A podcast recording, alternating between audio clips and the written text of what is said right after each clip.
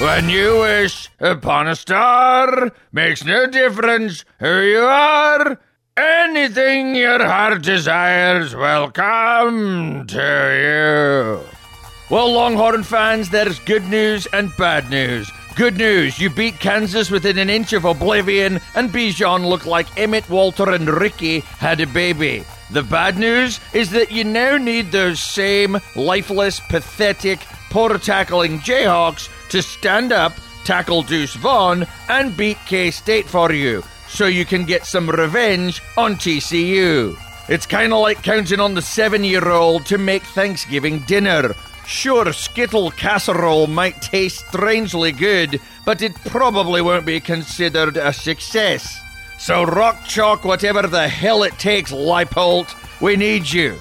All right, on to Baylor and the real problem this week.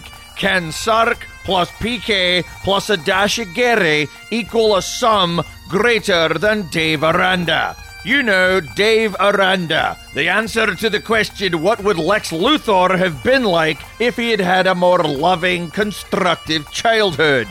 But the Horns must overcome. After all, Baylor is on the revenge list from last year. This one will make five of the six in a row.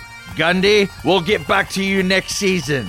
And speaking of five, hey Bijan, thanks for everything, lad. How about one more time with a team on your back? UT 62, Teddy Bears 3. This is SG, H E L P.